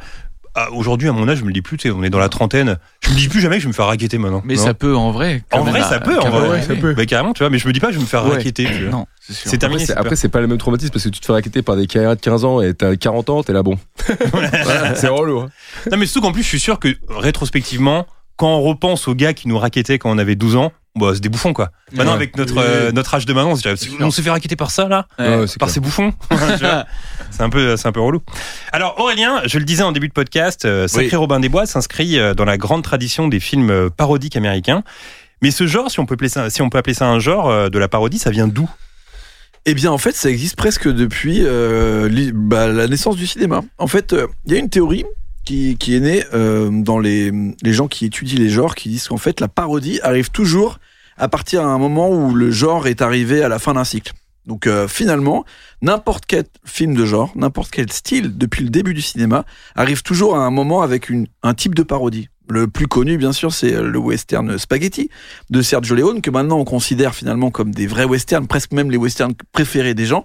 Mais à la base, c'est censé être une sorte de pastiche des westerns américains euh, des années 40, Plus 50. traditionnel, des euh, John Ford. et qui était censé être un peu plus violent, un peu plus de l'exploitation de western, avec une vision un peu plus où tout le monde est méchant, alors finalement au début dans les westerns tout le monde est plus ou moins gentil quoi. Euh, mais finalement, et d'ailleurs c'est euh, la toute première parodie, c'est le tout premier western de l'histoire du cinéma en 1903, euh, le Grand braquage du train. euh, qui est donc un film tu sais la fameuse image où on voit un mec à moustache qui tire avec un pistolet là Mm. en mode muet. Et bah deux ans après, ils ont fait The Little Train et c'était le même film mais refait uniquement avec des enfants. Et c'est réputé comme étant la première parodie de l'histoire du cinéma en 1905 avec un mec qui s'est dit bah vas-y on va refaire exactement la même chose mais avec un, petit, un faux train, un petit train et avec que des enfants. Et, euh, et peu de temps après, à partir de 1920, bah, en fait, tu as directement déjà cette logique de, de, de parodie et de pastiche qui arrive. Et le plus connu de cette époque-là, qui sera, qui va en faire des dizaines, c'est euh, Laurel, Stan Laurel de Laurel et Hardy. Il va en faire plein. Ah, genre, fait ça il va vraiment refaire des, euh, il va refaire des films. Il va prendre par exemple des films de Rudolph Valentino ou euh, des comédies musicales qui cartonnent euh, à Broadway à cette époque-là. Et carrément, il en fait des, des vannes. Il, euh, il, il- détourne tout et il en fait quelque chose de rigolo avec le côté très euh, euh, slapstick de l'époque, un peu Buster Keaton où tout devient blague quoi. Ouais. Et après, il y a le duo euh, Abbott et Costello qui fait pareil. Et eux, ils se mettent dans le genre euh, de, de film d'horreur. Donc, ils vont faire que euh, Abbott et Costello Frankenstein. euh, rencontrent Frankenstein. nanana. Et il y a déjà ce délire de, euh, de faire des jeux de mots. Parce que par exemple, Stan Laurel, un des, des films les plus connus qu'il va faire, je crois, dans les années 30, il s'appelle, je l'ai marqué, Dr. Pickle et Mr. Pride. Ouais. Et en gros, il fait des vannes avec Dr. Jekyll et Mr. Hyde. En fait, c'est tous les films un peu d'horreur des années 30, euh, les Boris Karloff, machin truc. Bah, en fait, souvent, ils font, euh, ils brisent le quatrième mur. C'est Abbott et Costello qui rencontrent Boris Karloff plutôt que les personnages de films d'horreur. Bref, euh, c'est vraiment un truc qui, qui, enfin, c'est un genre qui devient euh, un style en soi dès les années 20 et les années 30. Et, euh, et après, dans les années 60, finalement, il y a Casino Royale qui va changer pas mal de choses, le film qui parodie James Bond, alors qu'en fait on est dans le début de James Bond. Mm. Ça fait même pas 3-4 ans que James Bond existe et ils, ont fait, ils font déjà euh, un énorme film euh, parodique avec euh, David Niven. David Niven qu'on retrouve dans La Panthère Rose, qui le premier film est un film un peu comique, une comédie d'action normale, mais le deuxième, quand l'inspecteur s'en mêle, avec euh, euh, qui est donc euh, une fausse suite qui s'appelle le Shot in the Dark en anglais avec euh, Peter Sellers. Là, ça devient carrément de la parodie où il y a Kato qui est là, qui est censé être une blague, euh, enfin du frelon vert, et à chaque fois qu'il rentre chez lui, il y a Kato qui essaye de le tuer. Et c'est- donc euh, ça devient n'importe quoi et ça devient de la parodie de films de kung fu euh, et de tout. euh, des fois, euh, enfin ça parle dans tous les sens. Et Black Edwards qui donc fait la Panthère Rose, à ce moment-là, il a pas mal de films qui sont à moitié euh, des, des films d'exploitation. Genre, il fait par exemple la, la Grande Course autour du monde, The Great Race, qui à la base est un vrai film, qui va devenir d'ailleurs Les Fous du Volant en dessin animé. Euh, ce film qui est une énorme production avec Peter Sellers, avec Tony Curtis, avec tout ce que tu veux. À partir de la moitié du film, ça devient une parodie de deux films hyper connus de l'époque. Et donc Black Edwards, il fait grave ça dans les années 60. Et après, dans les années 70, arrive Mel Brooks. Et lui, vraiment, il va complètement remettre euh, les pendules à l'heure. Pendant toutes les années 70, tous les ans, il sort un film euh, qui est une parodie d'un style, quoi. Mmh. Qui fait euh, euh, Blazing Saddles, c'est les westerns. Il fait Frankenstein Jr., c'est les films d'horreur. Il fait euh, High euh, Anxiety, et c'est genre tous les films Hitchcock euh, suspense. Il fait Silent Movie, qui est quand même un film où ça parle pas pendant 1h30 et ils font euh, que des délires de films muets et ils, ils se relancent en plus. il- Enfin, il, il y a plein d'inventions pour faire des vannes alors que ça parle pas. Tu vois, on est en 74, c'est en noir et blanc. Ouais. Tu sais, ça, plus personne regarde des films comme ça, tu vois, c'est, c'est assez fou. Donc lui, il va vraiment tout remettre à plat. Et après, on arrive début 80, et c'est là qu'on a les gros trucs qu'on connaît, donc euh, les As, bien sûr, Ouais. avec Airplane qui sort en 80, et après, tout va changer, où on va voir euh, Top Secret, euh, Hot Shots, euh, ou euh, et Mel Brooks qui se mêle à ça dans les années 80 et début 90. Et en fait, tu te rends compte qu'il y a aussi bien sûr les Monty Python qui avaient vraiment ce, type d'humour dans les années 70 où c'est finalement un peu de la parodie aussi. Et John Landis qu'on a cité qui a aussi fait pas mal de films dans ce, type avec beaucoup de sketchs où c'était des, reprises de films connus. Dans les années 80, on peut aussi citer Steve Martin et Karl Reiner qui vont faire euh, le film en français, je sais plus comment ça s'appelle, mais euh, Les cadavres portent pas des costards, je crois, c'est un truc comme ça Ouais, c'est un truc comme ça. qui est un film euh, genre qui reprend les codes du film noir, mais on a vraiment l'impression que c'est uniquement des extraits de film noir dans lequel t'as Steve Martin qui est dedans. Donc c'est encore un autre délire, c'est encore plus fou. Et après les années 90, bah on ouvre, euh, bah ça devient la foire en fait. Il y a cinq films. Dès qu'il y a un film qui marche, Ouais. trois mois après, t'as as une parodie quoi. Donc euh, ça devient fatale. un énorme truc. euh. ce qui est peut-être le plus drôle, c'est euh, Scream, Euh, parce que Scream en fait c'est une parodie de Wes Craven, de Ouais. ses premiers films, où en fait il fait une parodie des films d'horreur et ça parle vachement, c'est hyper méta. C'est un des premiers films à parler des films d'horreur à l'intérieur Ouais. et où on voit des films de Wes Craven, qui est le réalisateur à l'intérieur du film. Et le plus fou, c'est que ce film normalement il devait s'appeler Scary Movie, qui sera Putain. qui sera le- la parodie de Scream, qui est déjà une parodie. Ouais. Et Scary Movie vont devenir une série à part entière, hyper connue avec euh, un type, euh, donc ça devient fou. Et après, bon bah, ça s'arrête plus. Et finalement, on fait les parodies et le type de cinéma, comme tu disais, je pense qu'à partir du moment où tu kiffes le cinéma et que tu kiffes les références, bah la parodie elle est quasiment automatique en fait. Mhm. Les seuls genres qui sont pas parodiés, c'est les genres que les gens ils aiment pas. À partir du moment où tu as des références que, qui sont appréciées, Ouais. ou qui te font rire, ou des films qui cartonnent, bah la parodie elle est quasiment automatique. Scary Movie, c'est un des rares films que je suis allé voir deux fois. Tu vois. Ah ouais Ouais, je vais pas souvent deux fois au cinéma, tu vois, j'attends qu'il repasse, mais ce qui, je, je- quand c'était sorti à l'époque, tu vois, c'était ça, ça me rappelait tout ce que j'avais vu depuis un moment déjà. Ouais. Et genre où c'était tout le temps. euh, tu vois, tu parlais de quatrième mur, il y avait une vanne dans Scary Movie qui m'avait rendu ouf. euh, vraiment à l'époque, euh, c'est quand ils. Ils sont, ils sont posés dans la maison, donc, donc ça parodie Scream, et tu sais, il y en a qui, un couple qui s'apprête à baiser, machin et tout. Donc ils sont posés sur le lit et, je sais pas, ils s'embrouillent. Et t'as la meuf qui, ou le mec qui dit, ouais, non, mais on n'est pas dans un film, là, ok? Et fait, si. Quoi? Si, mais carrément, on est dans un film, là, t'as Steph et tout, et là, ça dézoome. Et tu sais, t'as tout le monde au cadre et tout, tu vois toute l'équipe, et j'étais comme ça, j'étais, la vanne, la master vanne et tout, j'adore et tout, mais elle m'avait tellement marqué, c'était génial, tu vois, c'était, c'est ça faisait, j'avais rarement vu le quatrième mur comme ça à mon âge et tout, je sais pas quel âge j'avais, j'étais ado, tu vois, mais j'étais, wow, Ah, c'est trop bien, Ouais, c'est fait fou. tout. Et une des plus grosses arnaques d'ailleurs qui est, qui est expliquée comme ça, c'est euh, Gremlins 2. Euh, Gremlins 2 que Joe et Dante a réussi à vendre à Warner Brothers en disant moi je veux faire un film euh, style euh, cartoon. Ils ont dit bah non on va pas te lâcher les Looney Tunes. Il fait ok bah je fais Gremlins 2 si vous voulez. Par contre j'en fais une parodie. Ils ont dit eh je sais pas. Et en fait il a il a parodié plein de styles. Dedans il y a Christopher Mmh. Lee. Il a repris des personnages. Il y a des trucs et tout. Et il y a ce truc du quatrième mur où en Eh. plein milieu du film le film s'arrête.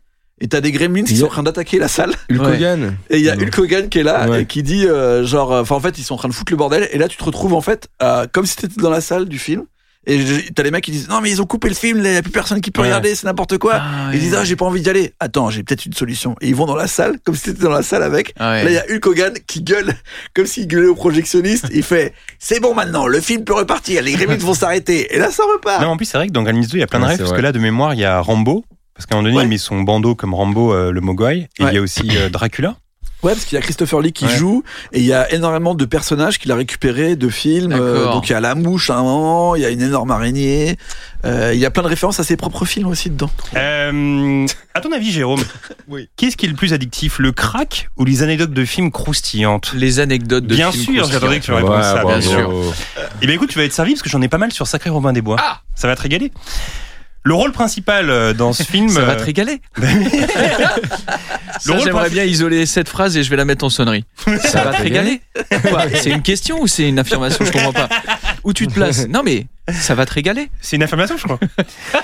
Le rôle principal euh, dans ce film est donc interprété par Carrie Elwes, euh, acteur que l'on a pu voir dans Princess Bride, Dracula, Menteur Menteur ou encore Twister Et et et Saw exactement, c'est vrai. Saw. le premier.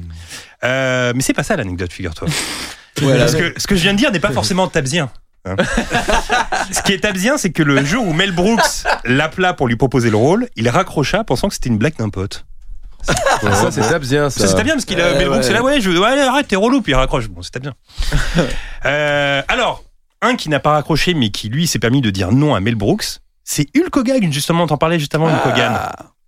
Euh, il lui a été proposé de jouer le personnage de Little John, mais il a répondu pas intéressé.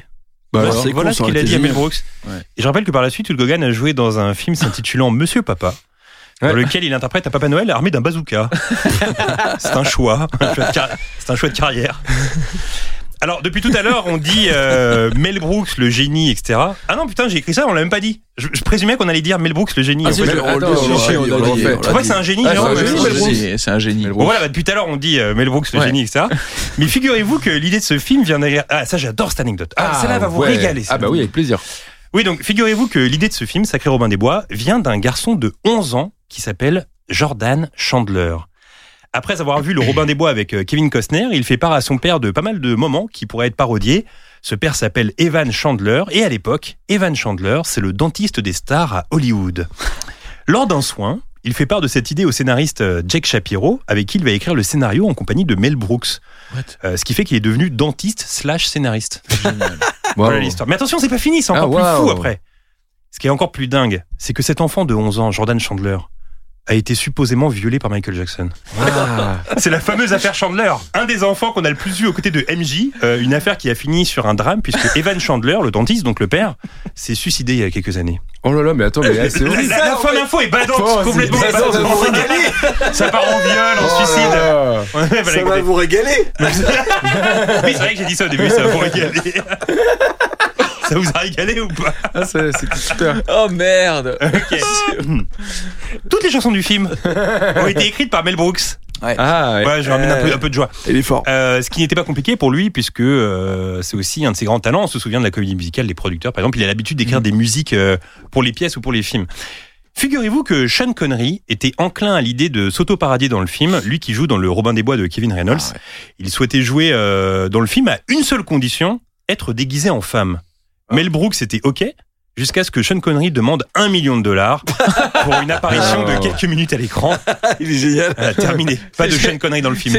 J'aime bien parce que ça fait vraiment, tu sais, ça avance. Bah nickel. ok et tout. Bah PAT, euh, on tourne euh, dans deux semaines. Ouais, carrément, c'est un million et tout. Pardon?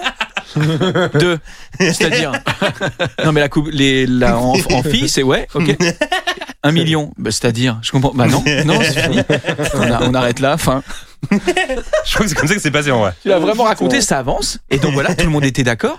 Il a demandé un million. tout, tout le monde était plus d'accord. C'était fini. Ça aurait été relou que tu demandes un million pour le podcast là. Je suis ok, je, je suis ok, un million. Ouais, vas-y, envoie-moi la liste de- des films préférés, ok. Je t'envoie la liste, je fais d'accord. C'est, on est à Sèvres à tout à l'heure. Bah, je suis, je suis à tout à l'heure, un million, c'est ça. Euh, L'acteur Richard Lewis, que Oui. les fans de Curb Your Enthusiasm connaissent bien, joue dans le film Le Prince John. Oui. Et le tournage fut pour lui. D'ailleurs, il y a une très bonne vanne euh, dans ce film-là, on a, on a oublié de la mentionner tout à l'heure, c'est qu'à chaque fois, il a une mouche qui change de côté à chaque fois dans le film. C'est assez drôle. Euh, et le tournage fut, euh, fut pour lui un enfer, puisque durant la production, il était atteint d'une hépatite A. Oh merde. Ce qui l'obligea à jouer toutes ces scènes avec plus de 40 degrés de fièvre. Quand tu reverras le film, tu diras qu'il a 40 degrés de fièvre à cause d'une hépatite. Bah, le prince. Le prince John. Ah ouais.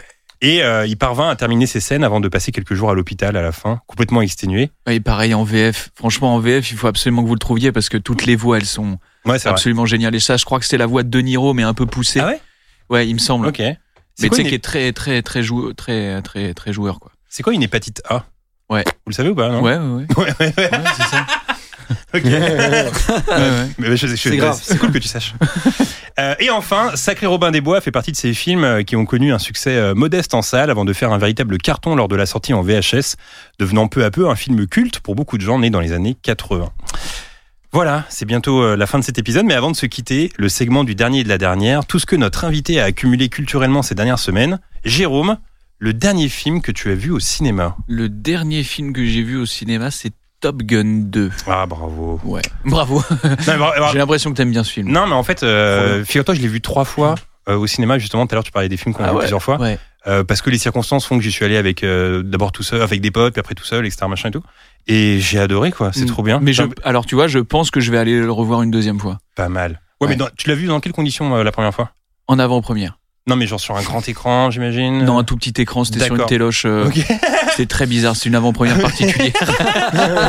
C'était à Normandie, à l'UGC J'ai Normandie. connu des avant-premières dans des cinémas vraiment pas ouf. Non, non, non, elle était, c'est l'UGC Normandie, donc c'était ouais. fat.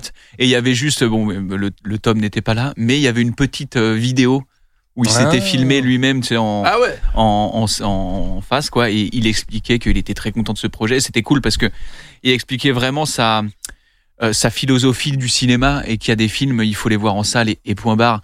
Et il disait, on l'a fait pour ça et tout. Et t'es là, t'es, toi, t'es là, t'es, mais, mais gars, mais je te suis à 1000%, mon gars. tu sais, mais il, c'était suce. deux petites minutes comme ça. Il disait, bon, voilà, c'est, en fait, les gars, nous, on taffe pour vous donner du spectacle, quoi. Et c'est vrai que quand tu regardes des énormes blockbusters qui sortent sur des plateformes euh, et que tu regardes sur ta télé, finalement, ça a quand même une saveur différente et, et que lui, je pense que le jour, enfin, je sais pas ce qui va se passer le jour où on va le voir arriver sur une plateforme, mais je pense que ça va être un salaire euh, qu'on n'aura jamais parce que pour qu'il aille sur une plateforme, je pense que tu sens qu'il est tellement en kiff de, de, de construire des films pour que ce soit dans des salles, tu vois, Mm. que je suis pas sûr qu'on le voit sur une plateforme un jour ou quand c'est juste quand il pourra plus faire ses cascades, Ouais, il c'est un dira peu comme, vas-y. euh, c'est un peu comme les youtubeurs qui disent vous êtes pas prêts quand une vidéo va sortir et Ouais, c'est genre, ils s'annoncent du lourd et tout. C'est ça. Mais c'est exactement ça. D'accord. Voilà, bref. Euh, Dans cette et vidéo, attends, on va se planquer chez Castorama et tout. Oui, Attendez, euh, voilà, vous allez voir. Vous êtes pas prêts, les gars. Piscine à boules géantes. Je fais ça tout. pour que ce soit visible sur YouTube et tout. Est-ce que euh, y avait des cadeaux à l'avant-première euh, Ouais, Top alors Gun moi, alors moi, je suis pas. En fait, je suis plus trop. euh, J'aime plus trop les goodies. Alors j'ai ramené la, la casquette, mais en fait, ça me fait chier à ces avant-premières là de voir. tu sais, t'as 800 chi- 800 sièges avec 800 tote bags. Avec euh, Ouais. 800 euh, bouts de plastique, tu vois, j'étais à l'avant-première de Batman. Il y avait une sorte de laser dégueulasse, euh, tu sais, où tu pouvais. Alors c'est rigolo, mais en fait, tu vas le foutre à la poubelle. Enfin, Bah oui. c'est trop de pollution, tout ça, ça Ouais. me. En fait, j'ai. Après pas mal la casquette Top Gun. Ouais, ça je l'ai, je l'ai. Mais, mais je trouve quand même que, enfin justement, euh, genre, mais je suis, en plus je suis vraiment pas euh, ultra écolo, mais ça, ça me, enfin c'est des trucs où on se dit putain, allez, on vient voir juste un film. Ah, Enfin, tu vois, tout- tous les trucs, il y a rien n'est pris, il y a des autocollants à la merde, euh, tu vois, enfin, tu sais, il y a, il y a, tu je sais pas, c'est, Après trop. si les cadeaux c'est des PS5, le carton est plastique tombe les couilles. Ça c'est bien. D'accord. Ça c'est bien. Euh, Donc il y avait une casquette, ouais, il y avait une casquette, un poster, je sais plus quoi, mais j'ai, mais pris, je te, j'ai je te pris dis la ça parce casquette. qu'en général les goodies euh, dans les avant-premières c'est c'est pas si ouf. Pas mais pour ce film là, je trouvais ça cool d'en avoir parce que moi pour moi il est instantané- instantanément culte ce film. en Alors fait. à maintenant, euh, c'est en revanche quand quand il y a des goodies, puisque maintenant je te suis euh, bien évidemment, quand il y a des goodies euh, de textile, Mmh. c'est vrai que c'est vrai qu'en en regardant tout tes enfin en te suivant toi et tout, tu te dis que quand même là si je la garde cette casquette, Elle peut valoir très cher plus tard. ouais, Ouais. c'est ça en fait et surtout que c'est son pre- premier film qui a dépassé le milliard de dollars Ouais c'est fou. au box office. Donc Incroyable. en fait pour lui c'est vraiment un film de ouf.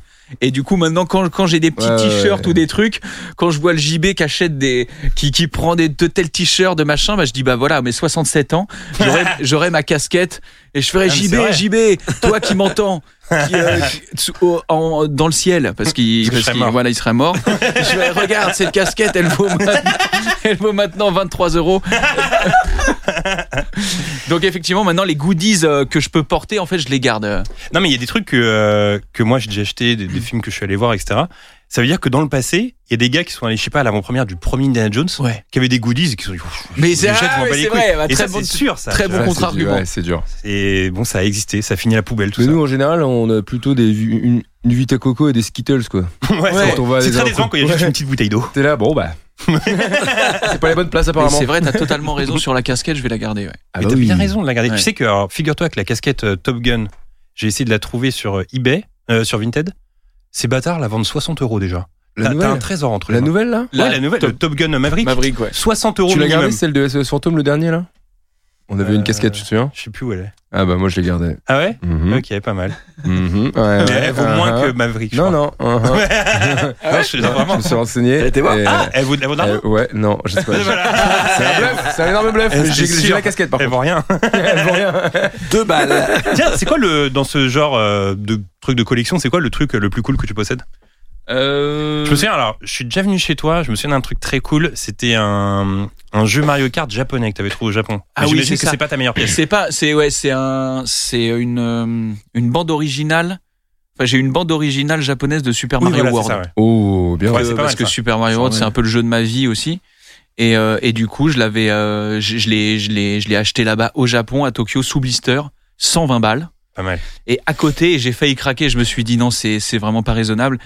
Parce que ça, c'était mon deuxième choix. Mon premier choix, c'était la bande originale de Donkey Kong Country 2, Oh là là. qui était à 1300 euros. Oh. Et vraiment, j'ai réfléchi 10 minutes. Parce que à l'époque, 1300 euros. putain. 1300 euros. Et à l'époque, j'avais un peu plus euh, de moyens. Tu vois, j'étais euh, machin, j'avais travaillé à Canal, tout ça. J'étais bon. Je peux le. En fait, c'est dans mes cordes. Et je fais méga. Non, là, t'es en train de faire n'importe quoi. Mais je me souviens, j'étais, j'étais avec Tom et Anis à l'époque d'ailleurs. Et vraiment, j'étais, j'ai- je suis resté devant la vitrine pendant 15 minutes à faire qu'est-ce que je fais? Parce que pareil, donc Kong Country 2, pour ceux qui connaissent pas, bah déjà, euh, c'est, c'est honteux. Et vraiment, la, la bande originale, c'est genre, c'est un chef-d'œuvre. Dans quelles Les- conditions musiques- t'écoutes la bande originale de Donkey Kong euh, Country 2 en y jouant, en y jouant, en y jouant. Mais de temps en temps, une fois par an, je me refais des, euh, je me refais des musiques avec des potes. euh, on s'envoie des liens YouTube. Vous pouvez les trouver sur YouTube. Mais du coup, je me suis rabattu sur Super Mario World qui voulait Mais alors combien écoute aujourd'hui cette euh, cette euh, bande originale de Donkey Kong à 1300 Ah, je ça, se sais trouve, pas. ça se trouve elle vaut 2 3000 hein, parce qu'elle est ultra rare. Et tu sais, c'était Ouais. vraiment un tout petit CD euh, parce que celle de Super Mario World, c'est un double CD que j'ai jamais ouvert. Je l'ai laissé sous blister Ouais, et qui est pourtant d'occasion parce que les Japonais, en fait, ils reblistent tout. Tu sais, c'est c'est trop. T'achètes un truc, t'as l'impression que c'est neuf. En fait, non, c'est eux qui reblistent. Et, euh, et ça. Et sinon, j'ai une borne d'arcade. Jean-Claude Van Van Damme. Damme. Ouais. Faites, faites maison. C'est pas mal tout ça. hein. Ça, c'est Ouais. beau, ça. Guillaume a un flipper Star Wars euh, chez ses parents. Ouais. Ça, Ah, c'est alors, beau, ça. un- qui date de. C'est quoi l'histoire? Bah, le premier flipper Star Wars qui existait. Ah Donc, ouais, de te toute la Terre. Ouais. Je te l'appelle, C'est toi, le comment premier, tu le dis quoi. Non. Je te jure, c'est vrai. Quoi? Non, mais euh, genre la première Bah, vague. attends. Parce que maintenant, il y, a- il y en a des nouveaux. des- il Mais fait c'est des les, pro- vannes. les premiers épisodes, quoi. Mais Le- non. C'était le Star Wars des années. Il a, il a été édité en 80. fin 80. Ouais. Mais non. Mhm. Mais il vient d'où? Bah attends, mais mon père, il a, il a, alors, voilà, mon père, il conduisait les métros, d'accord? Il part à la Mon père était il dit- chef-op sur Star Wars. D'accord. Bon, voilà. D'accord. Ok. bah, Et voilà. Et en fait, non, il me dit, ah, j'ai un pote qui répare des flippers et tout, je vais acheter un flipper pour la maison et tout. Je ah, trop bien. Il achète un flipper des années 50, tu vois, un truc euh, bowling ou je sais pas quoi, bon, pas mal, tu vois. Je fais, ouais, il me saoule celui-là, euh, je vais le changer. Il en achète un autre et tout, pareil, un truc un peu des années 50 et tout. Il dit, oh, ça arrête pas de tomber en panne, c'est trop vieux. Et il m'appelle un jour, il dit, ouais, j'ai changé, j'en ai pris un un peu digital et tout, c'est mieux là. J'ai dit, t'as pris quoi? Euh, Le truc là, de, c'est- c'est- je sais comment ça s'appelle, euh, c'est Star Wars ou je sais pas quoi là. J'ai dit, quoi C'est le flipper de Star Wars. euh. Attends, on a un flipper Star Wars à la maison là Il fait, ouais, j'ai pris le flipper Star Wars. Le truc, il est archi coté de fou. Il est trop bien. Il est Mais dans alors le pourquoi garage. tu et le récupères pas chez toi ce flipper Ben, bah là, déjà parce que c'est pas moi qui fais les meilleurs scores dessus et ça, ça me fout la haine. Oui d'accord mais c'est pas la question. Pourquoi tu le mets pas chez Faut de la toi place quand même, hein Non C'est dans le garage. Bah ouais, déjà c'est gros quoi. C'est gros. Ouais, tu peux hein. le placer dans ton salon ça non Non mais d'accord, mais attends, mais il y a toute la famille qui en profite. Il y a pas que moi dans la famille.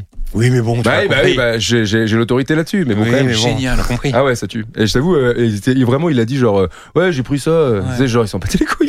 Ah, tu te rends pas compte, par contre, euh, faut pas le, faut pas le revendre, hein. N'y touche pas. Combien il vaut aujourd'hui?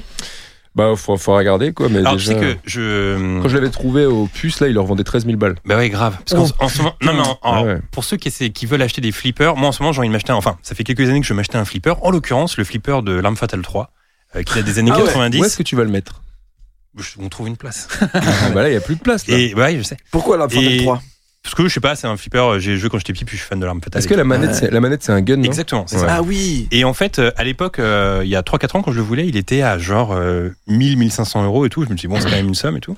Et, euh, et en fait, le, le- le marché des flippers a flambé depuis 2-3 ans là, et maintenant il est à 4000.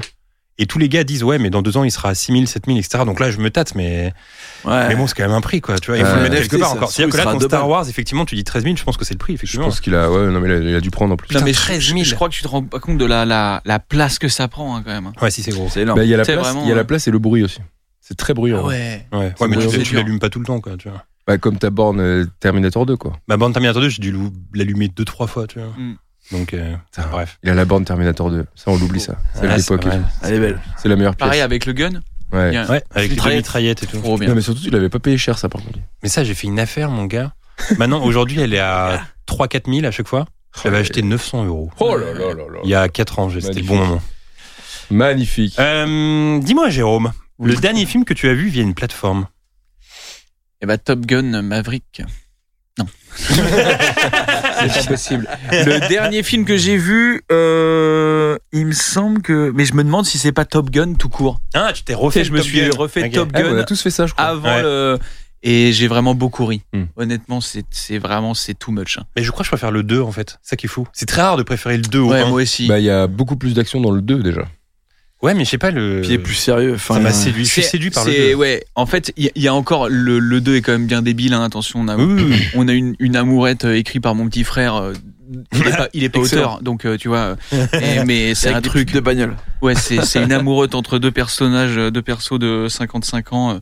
C'est hilarante, quoi. C'est un truc de bébé cadom.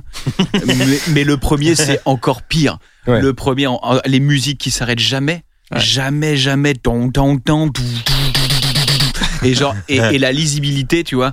À l'époque, il y avait pas autant de moyens. C'est le le premier gars, c'est hilarant. Enfin, dans les avions, mec, tu comprends que dalle. Ouais, ouais. Genre, Ouais. je, Ah, je vrai, ça. riais tout seul. Tin, tin, tin, t'es où? Mais on sait pas du tout ce qui se passe. Non, mais vrai. Ils sont dans les cockpits et tu sais, ils, ils vont de droite à gauche pour regarder, l'action va se passer là. Mais gars, on n'a aucune idée d'où on se trouve dans le ciel. Exactement. C'est illisible. Ouais. Et, et là, là, dans le 2, c'est. euh, Et en fait, tu, en fait, tu comprends tout, quoi. C'est vrai que dans le 1, quand je l'ai revu, j'avais rien compris comme toi, euh, où est-ce qu'ils sont dans le ciel et tout. Mais gars. Et dans le 2, euh, il y a même des schémas en 3D où on voit un peu Ouais, ce qu'ils vont faire ça, pour la mission. c'est génial d'avoir fait Enfin, ça. en gros, ils, ils te prennent par la main en mode tu vas très bien comprendre ce qui se passe Et dans le a- ciel. il y a un esprit jeu vidéo à fond, je trouve. Ah ouais, bah ouais, de ouf. de dire on va passer par là, on va faire ci, tac, Oui. faut se et euh, du coup quand tu le vois, tu le fais ok c'est et en fait à la, la scène de fin, toi-même tu sais à quel moment ils doivent le faire. et tout. Exactement. C'est ça. fond dedans. Trop bien. J'adore ce film. Ouais, Ouais. il est trop bien. Peut-être mon film préféré cette année pour l'instant. Et moi, pareil, ouais, je me suis rendu compte, je te l'avais dit, mais je me suis rendu compte dans le, dans le dernier acte où ça envoie le pâté, où vraiment je l'ai regardé avec mon ref et tout d'un coup, je, je suis sorti de mon corps où genre j'étais genre agrippé véritablement à mon siège. Mais c'est même pas l'expression genre vous allez être agrippé à votre Mm. siège. J'étais putain, j'étais comme as. J'étais genre j'avais la nuque complètement tendue. Je fais oh l'enfoiré. Quand même c'est C'est bien. euh, ouais le réal euh, bien ouais. Ah Et, ouais, et- et justement, et là, pas trop de musique, moins de musique, c'est que des bruits d'avion sur la fin. T'es pour oh là là, tandis que le bien. premier, c'est euh, tout le temps Puis même, je trouve qu'ils ont bien géré aussi le, la séquence émotion avec Val Kilmer. Tout est bien géré dans ce film. Ouais, ouais, grave. Ouais, c'est bien ça. Oh, ça m'a fait de la peine. Bah oui, oui, bah, c'est Bah, toujours la D'ailleurs, ma meuf, elle avait pas l'historique. Pourquoi Ah. elle fait. euh, Ouais, pareil. Qu'est-ce qu'il a Ouais, pareil, mon ref. euh, Comment non. ça fait il parle les plus Bah, Euh, ouais. euh. J'en profite pour euh, encore une fois vous parce que maintenant il est dispo sur euh, Prime Video de vous ouais. recommander le, le documentaire sur la vie de Val Kilmer Mm. qui est incroyable que j'avais vu à à Cannes il y a l'année dernière je crois et qui m'avait fait pleurer quoi. J'ai Ouais, chialé tu aussi. l'as vu Ouais. Ouais, chialé. Ouais ça fait chialer hein. Chialé. Ouais. Faut être dans Euh, une bonne vibe quand même. Ouais, ouais, je suis bien resté sur le canapé à chialer pendant le générique. Ouais, J'ai bah fait, oh là là, putain. Ouais avec la petite musique et la guitare. la Ouais, fin, trop beau, ouais, trop beau. Euh, la dernière série que t'as regardée? Euh, Killing Eve. Hum, très Je bien. suis sur c'est la saison 4, euh, un peu moins bien. Ouais ok Ouais. d'accord très Mais bien. vraiment, c'est- les deux premières saisons, c'était absolument C'est génial. avec Je la meuf de Grey's Anatomy ça? Exactement. Très bien. Bah je, je t'ai pas de ma science en fait. Voilà, voilà ce que je suis en train de faire. Et, euh, et l'autre actrice aussi qui est absolument euh, qui s'appelle euh, Jodie Comer, je sais plus, qui est par absolument extraordinaire, qui joue le rôle de Villanelle, qui est l'autre l'autre personnage principal et qui est une qui joue dans le dernier du- dernier duel. Tu m'as moins épaté Ah là oui. du coup tu vois parce que t'as galéré à raconter le. Ouais ouais. Passons à la question suivante. La dernière chanson que t'as écoutée. Euh, dernière chanson que j'ai écoutée. Euh, Là, avant de venir, tu t'es fait un petit son. euh, euh, attendez, ouais, je vais regarder. T'es venu comment en métro, en voiture, je, en suis venu scooter en, je suis venu en scooter. Ah bah là, c'était euh, Laurent Garnier, Bertrand Belin et The Limanas. Est-ce que t'as un titre Lim- Liminianas. Ouais, voilà, merci. Au début, au début, c'était le début. Puis vite, ce fut la suite. Le dernier livre que t'as lu? Le chien des Baskerville, c'était en quatrième. J'allais dire c'est un livre à l'ancienne mais c'est- du, du Sherlock Holmes, c'est ça hein Ouais, D'accord, très bien. Ça t'avait plu c'était génial. et après, je me suis dit avec les images, c'est mieux, genre manga. T'étais obligé de le lire pour l'école ou vraiment c'était un plaisir Totalement perso obligé. D'accord, ok. Ouais. Ouais, je n'ai jamais rien lu euh, de, de je, je lis pas. La dernière BD ou le dernier manga que t'as lu, ça tu le fais aussi ou- Ouais, alors euh, en BD, euh, je- qu'est-ce que je. Mais ça remonte. Euh, ça doit être euh, un, Enki Bilal que j'ai chez Wam. Ok. Euh, mais je sais plus c'est quoi. C'était il y a très longtemps en fait. Ouais, j'ai pas lu depuis longtemps, même BD ou manga. Alors justement, le dernier objet culturel que tu as acheté. Ah. Tu t'es fait un petit achat récemment Non. Ah ouais, t'achètes pas toi. tu t'achètes pas des petits plaisirs comme non, ça je me suis pas acheté. euh, J'ai acheté un, un meuble pour mettre des vinyles. Donc, euh, Ah bah oui, ça, il y a quand même un hein. peu, euh, voilà, tu sais, un meuble un peu en, en, en plexi euh, transparent Mm. mais marron. Ah. Donc tu t'écoutes des petits vinyles toi. Je m'écoute des petits vinyles, Ouais. exactement. Quoi comme vinyle? T'as des petits vinyles euh, que Ouais, ouais, bien ouais, ouais, c'est ça, ouais. Ouais. Carrément des vinyles, quoi. Bah, attends, des- tu déconnes ou 33 quoi Mais tours, carrément, c'est avec des vinyles, gars. d'accord, Bah ouais, ouais. Et enfin, euh, là où le dernier artiste que t'as suivi sur Insta ou Twitter. Il y a un petit artiste que t'as suivi récemment là? Euh, Tu likes ses photos, tu regardes ses stories. euh, Bah ouais, ouais, ouais, exact. Ok. Mais écoute, Jérôme. Attends, bah regarde, on va le. f- C'est qui? Alex Baupin. C'est Alex Ah, Bopin Alex que t'as Bopin, suivi ouais. récemment. Très bien. Exactement. Et alors, ça te fait plaisir ces stories, met des bonnes stories? Bah ouais, carrément. Ok, très bien. Euh, Jérôme, est-ce que tu peux nous parler de ton actu? Ouais. Alors, je sais que tu joues euh, à l'Européen depuis euh, quelques temps. Très bon spectacle Merci. que- qu'on a eu la chance de voir. Ouais. Merci beaucoup. Euh, là, je sais qu'il reste quelques dates encore à Ouais. l'Européen. Quelques dates jusqu'au 6 juillet. Euh, donc euh, venez nombreux. Alors, attends, C'est à que- l'Européen de Paris. Parce que je crois que ce podcast Euh, sort... jusqu'au 20 juillet, pardon. Ah, jusqu'au 20 juillet. Ouais, Ah, d'accord, très bien. jusqu'au 20 juillet. Euh, donc il reste quelques dates encore, vraiment très peu, très peu de dates. Et après, je pars en tournée dans toute la France, octobre, novembre, décembre. Est-ce que tu as des petites euh, villes comme ça à nous donner pour les auditeurs qui nous écoutent et qui sont pas forcément à Paris? Bordeaux, Ok, Lyon, ok. Nice, Lille, euh, Saint-Grégoire, euh, entre autres.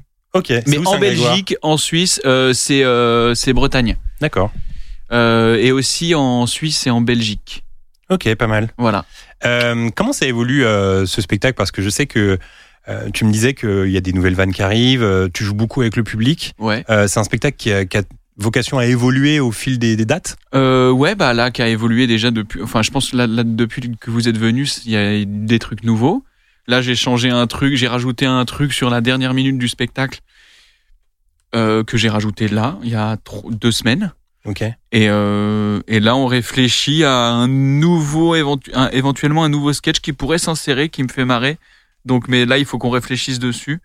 Euh, et ce serait bien qu'on essaye de le tester avant la fin, mais je sais pas si on va avoir le temps, parce que ça se réfléchit quand même. Quoi, c'est un, un, nouveau truc, une nouvelle parenthèse. Donc, on. Mais ouais, bien sûr, il Ouais. est toujours amené à évoluer. Ouais. Quand tu dis on, tu parles aussi de Axel Malivernet avec qui tu travailles, Voilà, qu'on a déjà exact. reçu dans ce podcast. Exactement. euh, Et Edouard aussi, Edouard Pluvieux, mon metteur en scène. Donc, on, on brainstorm à trois et, euh, et voilà.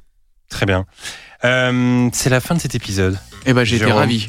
Euh, bien, vide- bien évidemment, on vous conseille de voir ou de revoir euh, Sacré Robin des Bois. Et si vous cherchez des idées de films, vous avez toujours le précieux outil Cinébatcher dispo sur le site de Wheel of Cinema. Merci à vous tous de nous avoir écoutés. Merci à Kylian qui a enregistré cet épisode. Euh, quant à nous, on se retrouve dans deux semaines. Bye tout le monde. Vous avez écouté We Love TFTC, un podcast de We Love Cinéma par BNP Paribas. When you make decisions for your company, you look for the no-brainers. And if you have a lot of mailing to do, stamps.com is the ultimate no-brainer. It streamlines your processes to make your business more efficient, which makes you less busy. Mail checks, invoices, legal documents, and everything you need to keep your business running with stamps.com. Seamlessly connect with every major marketplace and shopping cart. Schedule package pickups and see your cheapest and fastest shipping options from different carriers with rates up to 89% off USPS and UPS rates. And with the stamps.com mobile app, you can take care of mailing and shipping wherever you are. Make the same no-brainer decision as over 1 million other businesses with stamps.com. Sign up with code program for a 4-week trial plus free postage and a free digital scale. No long-term commitments or contracts. That's stamps.com. Code program.